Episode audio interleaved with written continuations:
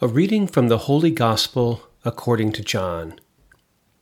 The people began to complain about Jesus because he said, I am the bread that came down from heaven.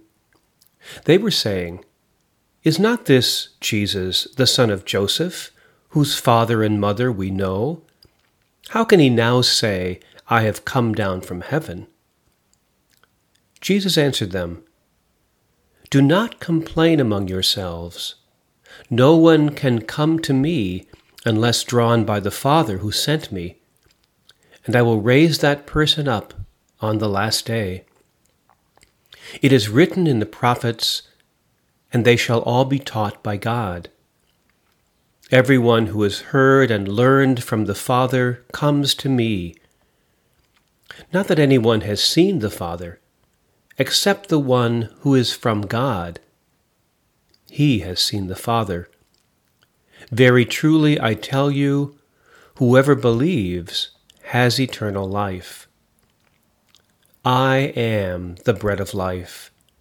Your ancestors ate the manna in the wilderness, and they died. This is the bread that comes down from heaven, so that one may eat of it and not die. I am the living bread that came down from heaven. Whoever eats of this bread will live forever. And the bread that I will give for the life of the world is my flesh. The Gospel of the Lord.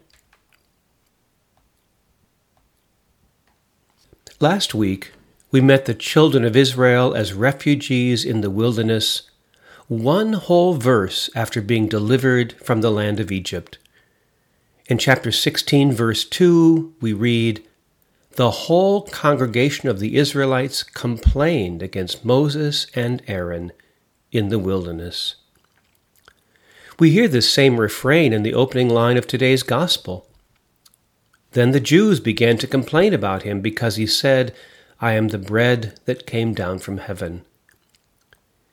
Jesus challenges them, not for grumbling against him, but rather, do not complain among yourselves. No one can come to me unless drawn by the Father who sent me.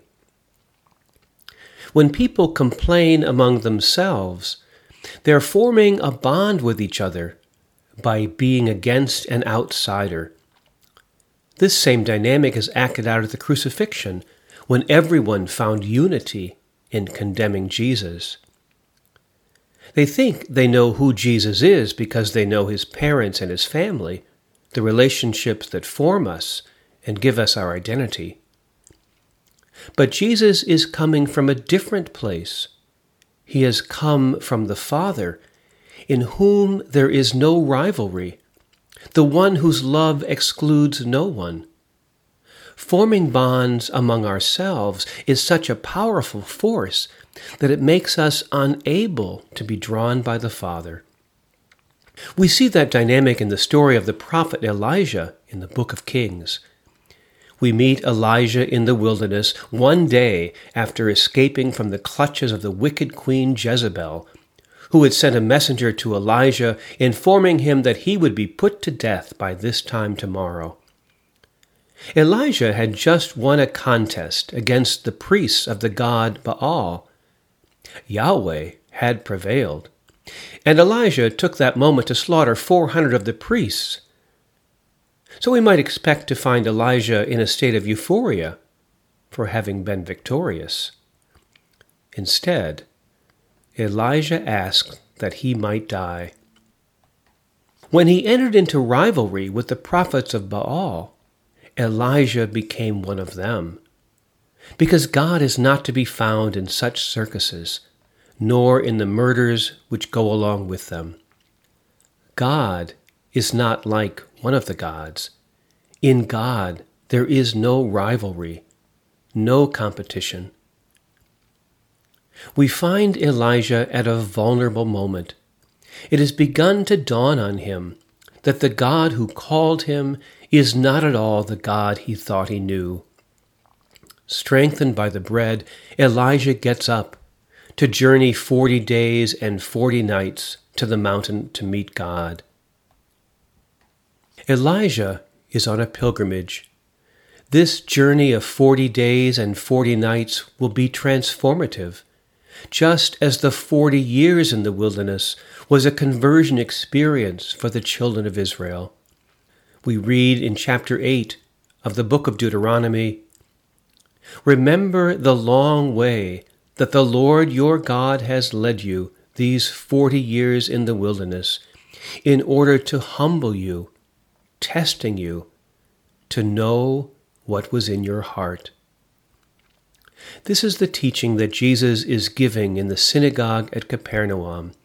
He's trying to change our image of God so that we might see that there is a loving plan at work in the power behind everything that is. We don't come to Jesus on our own. We are drawn to Jesus by the Father. No one has ever seen God, but in Jesus we see the human face of God who desires to gather us. Jesus is coming into our midst as the one who is giving himself away so that we might have life and have it abundantly. In the beginning, the book of Genesis tells us that God placed Adam and Eve in the middle of a garden of earthly delights and gave them permission to eat from all of the trees in the garden save one. God instructed them, in short, to participate in his life through the joy of eating and drinking. The abundance of the garden expressed God's desire that God's creatures flourish to the utmost. God wants to gather us, but our resistance results in scattering, isolation, violence, and recrimination. God wants the sacred meal. We want to eat alone and on our own terms. The hungry people who gathered around Jesus in the feeding of the 5,000 are symbolic of the hungry human race, starving from the time of Adam and Eve for what will satisfy.